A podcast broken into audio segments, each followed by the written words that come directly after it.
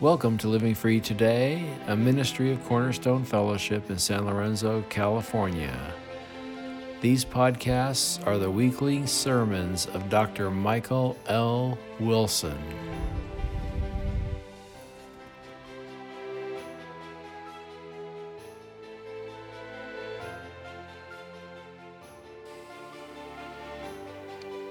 Open your Bibles, please, to Matthew chapter 9.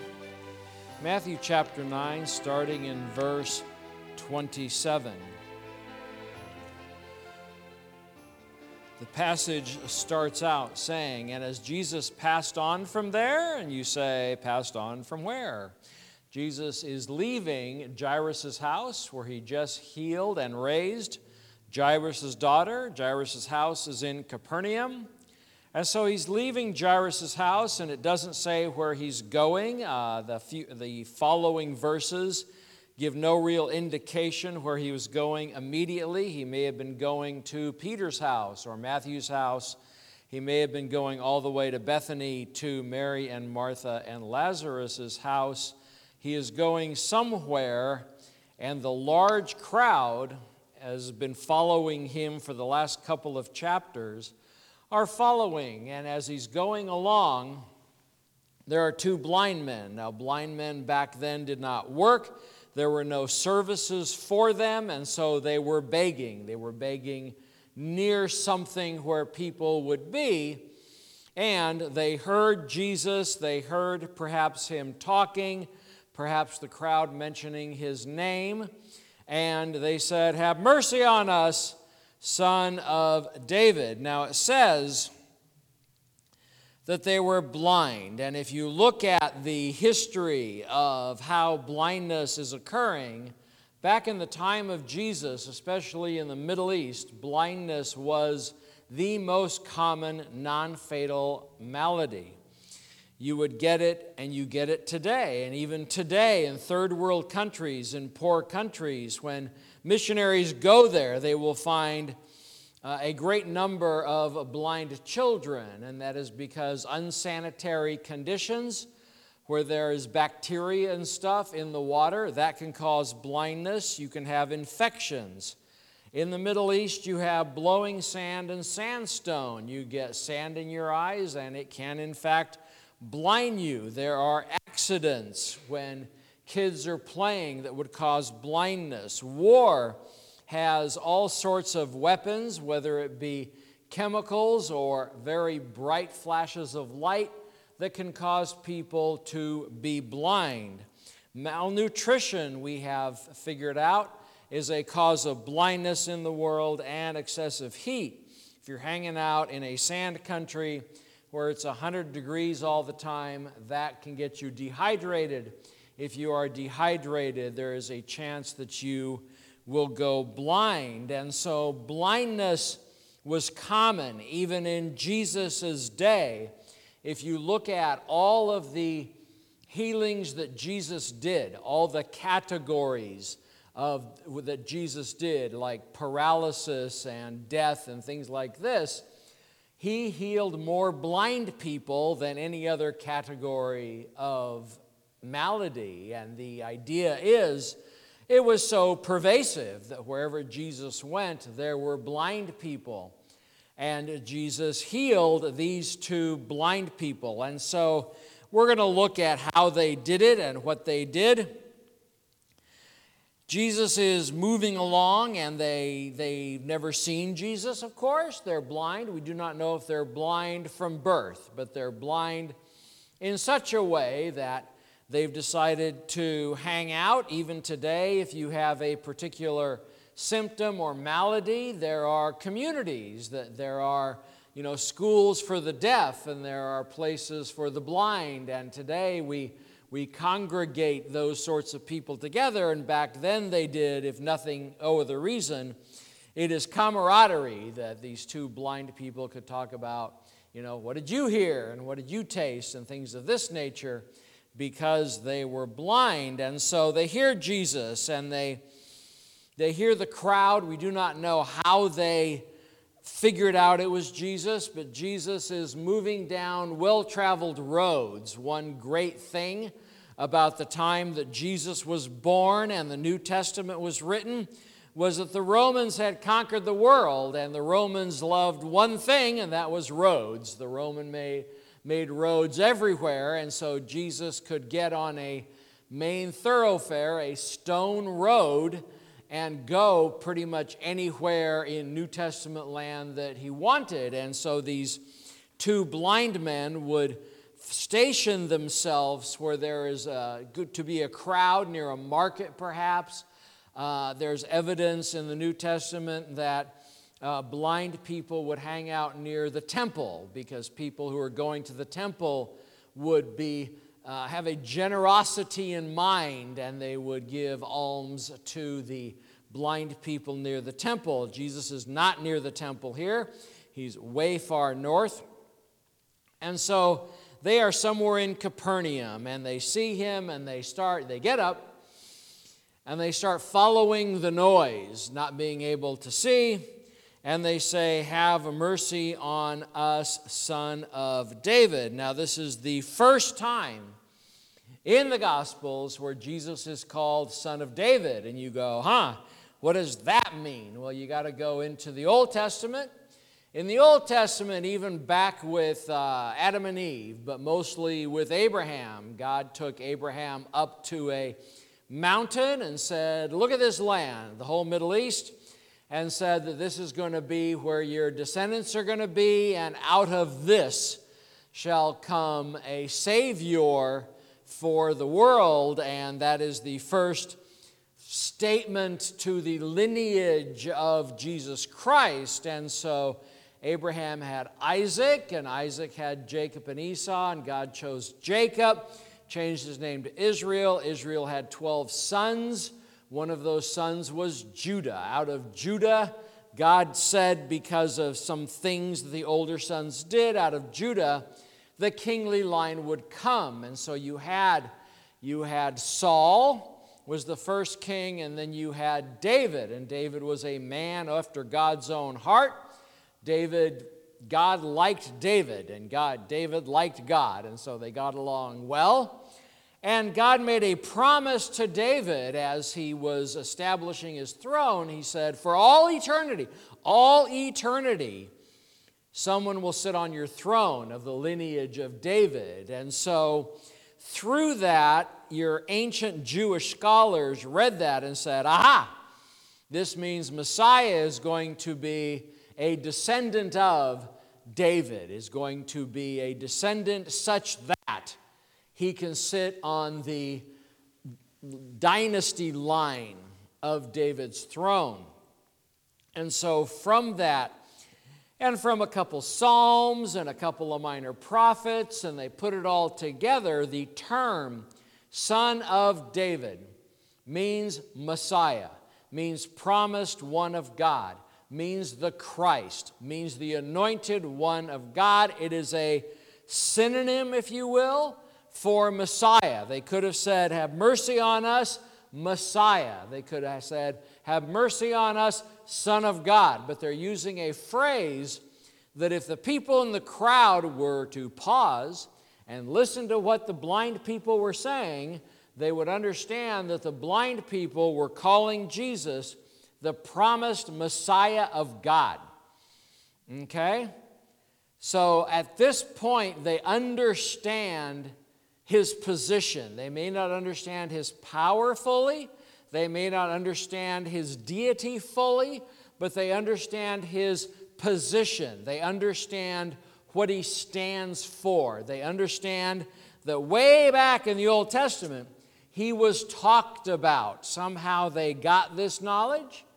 We don't know about their education level. Perhaps even as blind people, they were able to sit outside of a rabbi school and hear these things. Uh, somehow they got this knowledge and they believed it. They believed that Jesus Christ was the chosen one, the Messiah of God. They also said, Have mercy on us. Mercy is undeserved.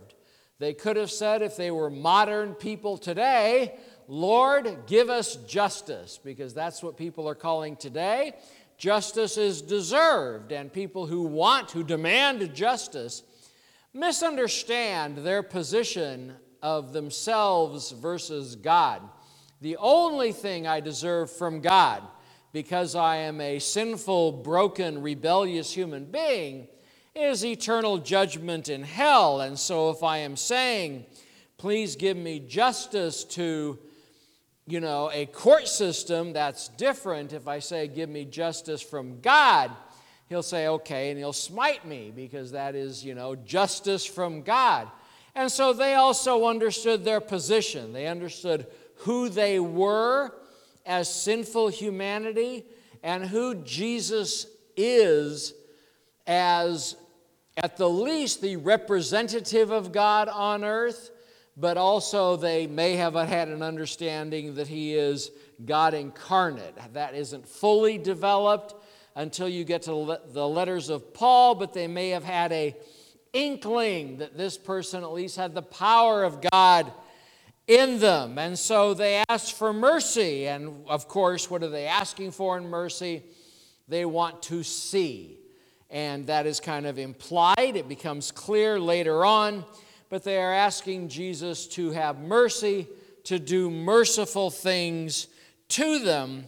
And they follow him, and they follow him however far he went. Now, Jesus wasn't going hundreds of miles, he was probably going as far as he could walk in a day with hundreds of people around him and slowing him down. But he gets to a house, and we do not know which house. And he gets to a house, and he goes in, and the two blind men push their way in into the house, and they do not let, it isn't clear how they did it, but pushing and being pushy and bullying people out of the way, I wouldn't be surprised if that is how you do it. You have hundreds of people, and other people are probably, uh, you know, your group is made up of people who have been healed themselves. And so Jesus is their hero, and they want to hear what he has to say.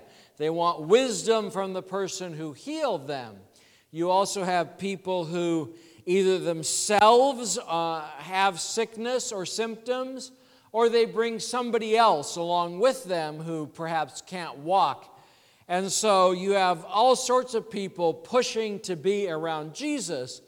And then you get to this little doorway into this one room house, and Jesus, you know, gets his way in and everybody's trying to push around and get near Jesus. Now, you're not going to get hundreds of people into the one room house that Jesus has just gotten into. And so people have to push and jostle and get position. And however they did it, these two blind men actually get into the house. And they are so forward that they actually get right next to Jesus. Now they're probably zeroing in on his voice. They cannot see him, but they get to where it seems that they are close to Jesus. And then Jesus at this point, now Jesus up to this point, for the many miles he has walked, they're shouting. It says in verse 27 crying aloud. The word for crying aloud means shouting means insistent speaking, means with a loud voice, shouting at Jesus, Jesus, have mercy on us. And so, up to this point, Jesus has ignored them. And you may say, well, Jesus perhaps didn't know they were there. Well, of course he did. Jesus knew about the woman who touched him. Jesus knows about anybody that bumps into him or that is around. Jesus picks people out of the crowd all the time to do something with them. And so he knew, he really honestly knew that there were two blind men that had joined the crowd in Capernaum and that they were wanting something from him. He knew their names, he knew how old they were, he knew how long they'd been blind. He knew what caused their blindness. Remember, every healing is presented as a healing of symptoms, but there's a root cause here. We do not know if, if they had a sickness which caused blindness. We do not know if there was some sort of eye damage during a sandstorm, perhaps, that caused them to be blind. But Jesus knew that. Jesus understands fully about these people, He understands fully about every single one of the hundreds of people that are following him. He knows their histories, he knows why they're there, he knows their motives. And one thing, as you look at this and how Jesus treats them when they're in the house, it's possible that Jesus ignoring them could be seen as, as a test of motives, a test of their faith. He talks about faith once they get into the house, and Jesus and Paul and the rest of the New Testament writers talk about God testing our faith to grow our faith, that He wants these two blind people to be at a position of faith, of strong faith, to move things along. And so Jesus, they bump into Jesus and they know they're really close. And so Jesus says, Do you believe I am able to do this? Now, if you were there and you saw these two blind men follow Jesus for the last three miles, you would already understand that, of course, they believed he could do it. Else, I mean, they weren't just you know throwing it against the wall to see what would stick. They they they zeroed in on the Son of David. They zeroed in on Jesus Christ. They believed he could do it. And so Jesus says, Do you believe I am able to do this? What is Jesus after? Jesus wants a verbal, out loud confession of faith. Okay? Jesus doesn't always want that. The woman who touched him and the power came out, he didn't really press her for a outward statement of faith. Jairus' father, Jairus, the father of the daughter, he kind of presses him for faith when he says, Don't fear, only believe. So he talks to some people about their faith, other people he does not. Uh, Demon possessed people, he never has a faith conversation with. He probably knows that it would be pointless because the demon is speaking. But here he wants them to have a out loud confession in front of Jesus and in front of all the people who are watching. Sometimes Jesus will bring us to a place where we need to say something out loud in front of other people. Sometimes Jesus will bring us to a place where it is just you and Him. Okay? There is no formula. People have tried. People have gone through all the Gospels and said, this is how Jesus heals, and it's different every time. Okay? So there's no formula. Why Jesus did it? He did it because he wanted them to, they needed this. Okay? Jesus doesn't need to hear them say anything, he knows their heart backwards and forwards.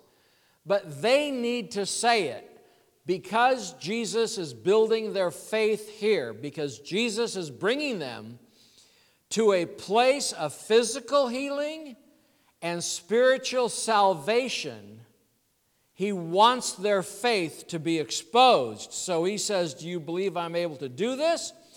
And they said to him, Yes, Lord. So, yes, you are able to do it. And they call him Lord, which is another indication that they had a real sense of his deity. Back in Jesus' day, the word Lord is something that was only used very sparingly. You didn't tell the, the milkman on the corner, you didn't say, you say, hey, hey, Lord. Okay, now if the king, King Herod, if King Herod comes by, you would say, Lord, because King Herod is a king, you can call a king Lord. Okay? When you're in the temple or the synagogue and you're using some of the Old Testament prayers and scripture reading, they call God the Father Lord. Okay? So they knew enough about who Jesus is, and they may have grown since when they first saw, uh, when they first experienced him. Now that they're in the presence, perhaps their faith skyrocketed and they call him Lord, which has a sense of understanding the, the majesty, the deity of who Jesus is. Then Jesus touched their eyes, and you say, but Jesus doesn't always touch their eyes. Jesus, in all the blindness that Jesus heals, he doesn't do the same thing. He made mud in one case and had the person watch, wash. He spoke, and blind Bartimaeus was able to see. These he touched. And if you say, well, what, did he have to do that? No, he did not have to do that. Didn't even have to be here. I mean, he could be in Galilee and heal somebody in Capernaum, okay? But he touched them, and people see that as kind of a compassion that they, they don't know what Jesus is doing, they're blind. And so Jesus touches them. They now know because they feel it that he is doing something, that he is that close, and that he is doing something, and says, According to your faith, be it done to you. Now, this is not a degree statement, it is not saying you have a small amount of faith, so I'll heal you a little bit. You have a large amount of faith, so I'll heal you a large amount. It is more, uh, as people talk about, a light switch or it's binary. You have any faith, I'll give you healing. Okay, is basically what he's saying that they had some faith. Doesn't say how much.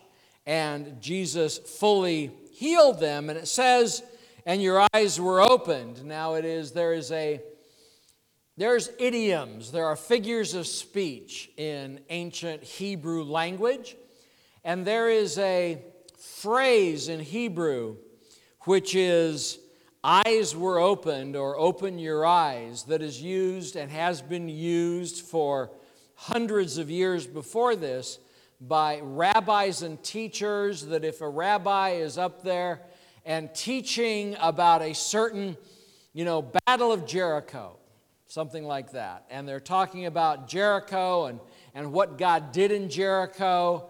And, and, and you open your eyes and you go, aha, I get it. You now understand that it was God that destroyed Jericho. Joshua may have fit the battle of Jericho, but it was God that knocked down the walls. Okay?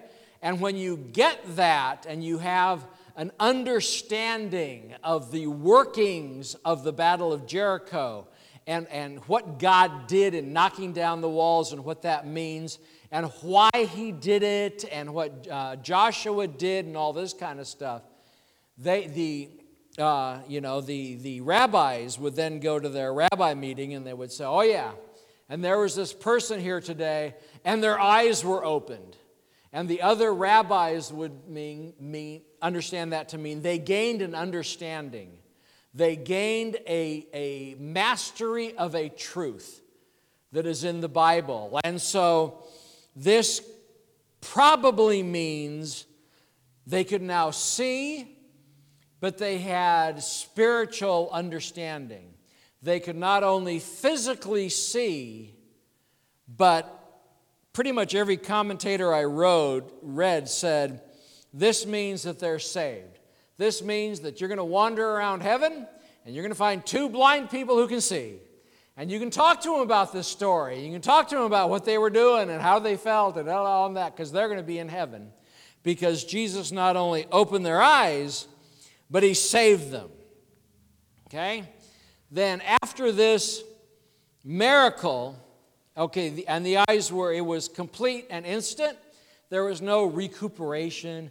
They didn't have to wear dark glasses because, you know, their pupils were dilated and all this type of stuff. All the stuff that is involved in why they were blind was completely and totally and absolutely instantly healed.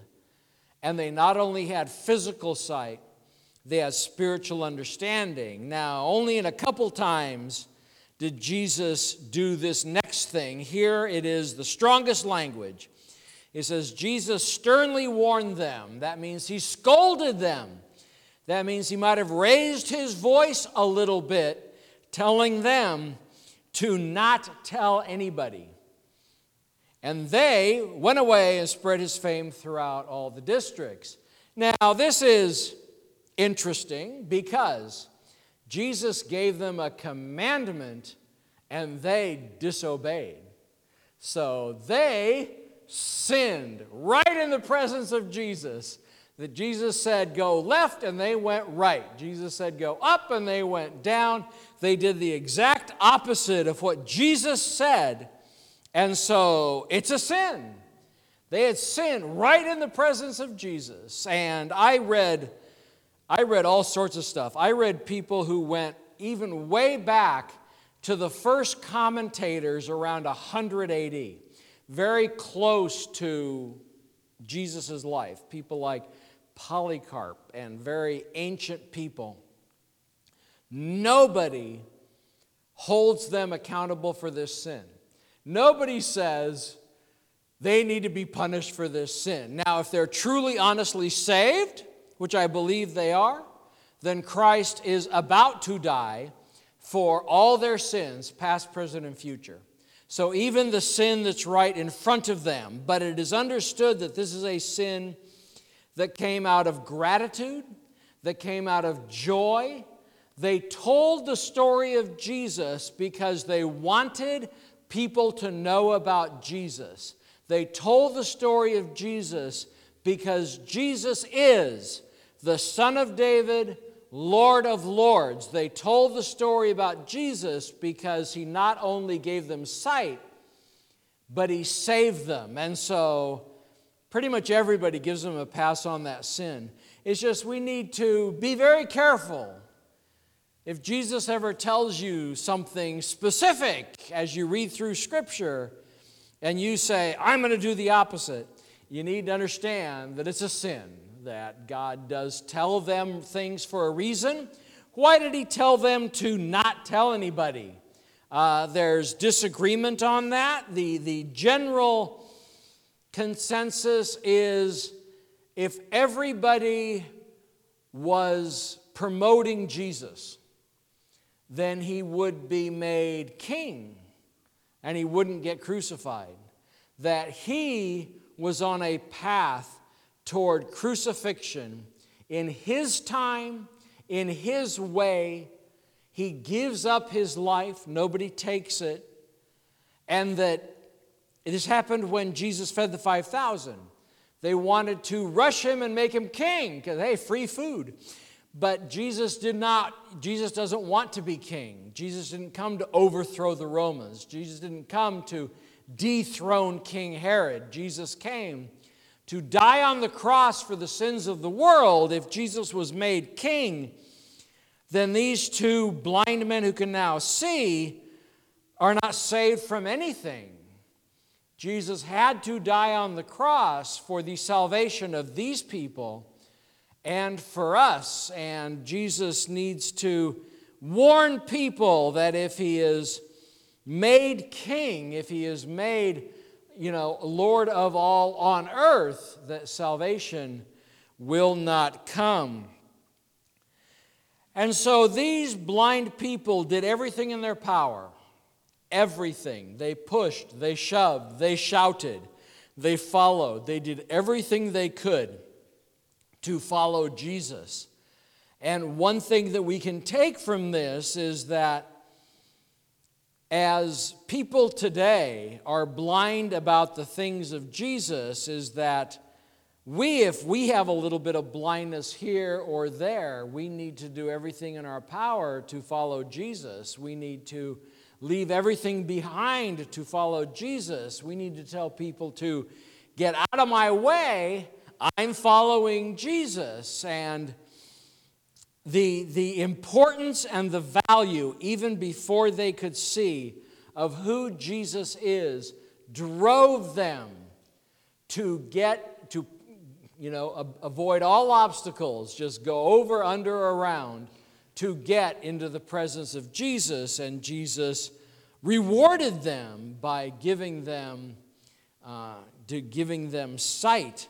The world is a world of blindness today, and we need to do everything we can to show them Jesus and show them the value of Jesus so that they will get that hunger, so that they will get that drive to walk away from everything to get to Jesus. Let us pray. Lord God Almighty, we praise you for this day. We praise you for all that you are doing in our lives. I pray that you would, through the power of the Holy Spirit, make following Christ our primary goal, make following Christ our primary focus, make following Christ more important than anything we could own, anything we could do, any title we could have, any position we could have. Cause us to understand that if necessary, we give up everything for the cause of Christ. We thank you, Lord, for being our Lord and Master, and we ask all this through the blood of Christ. Amen.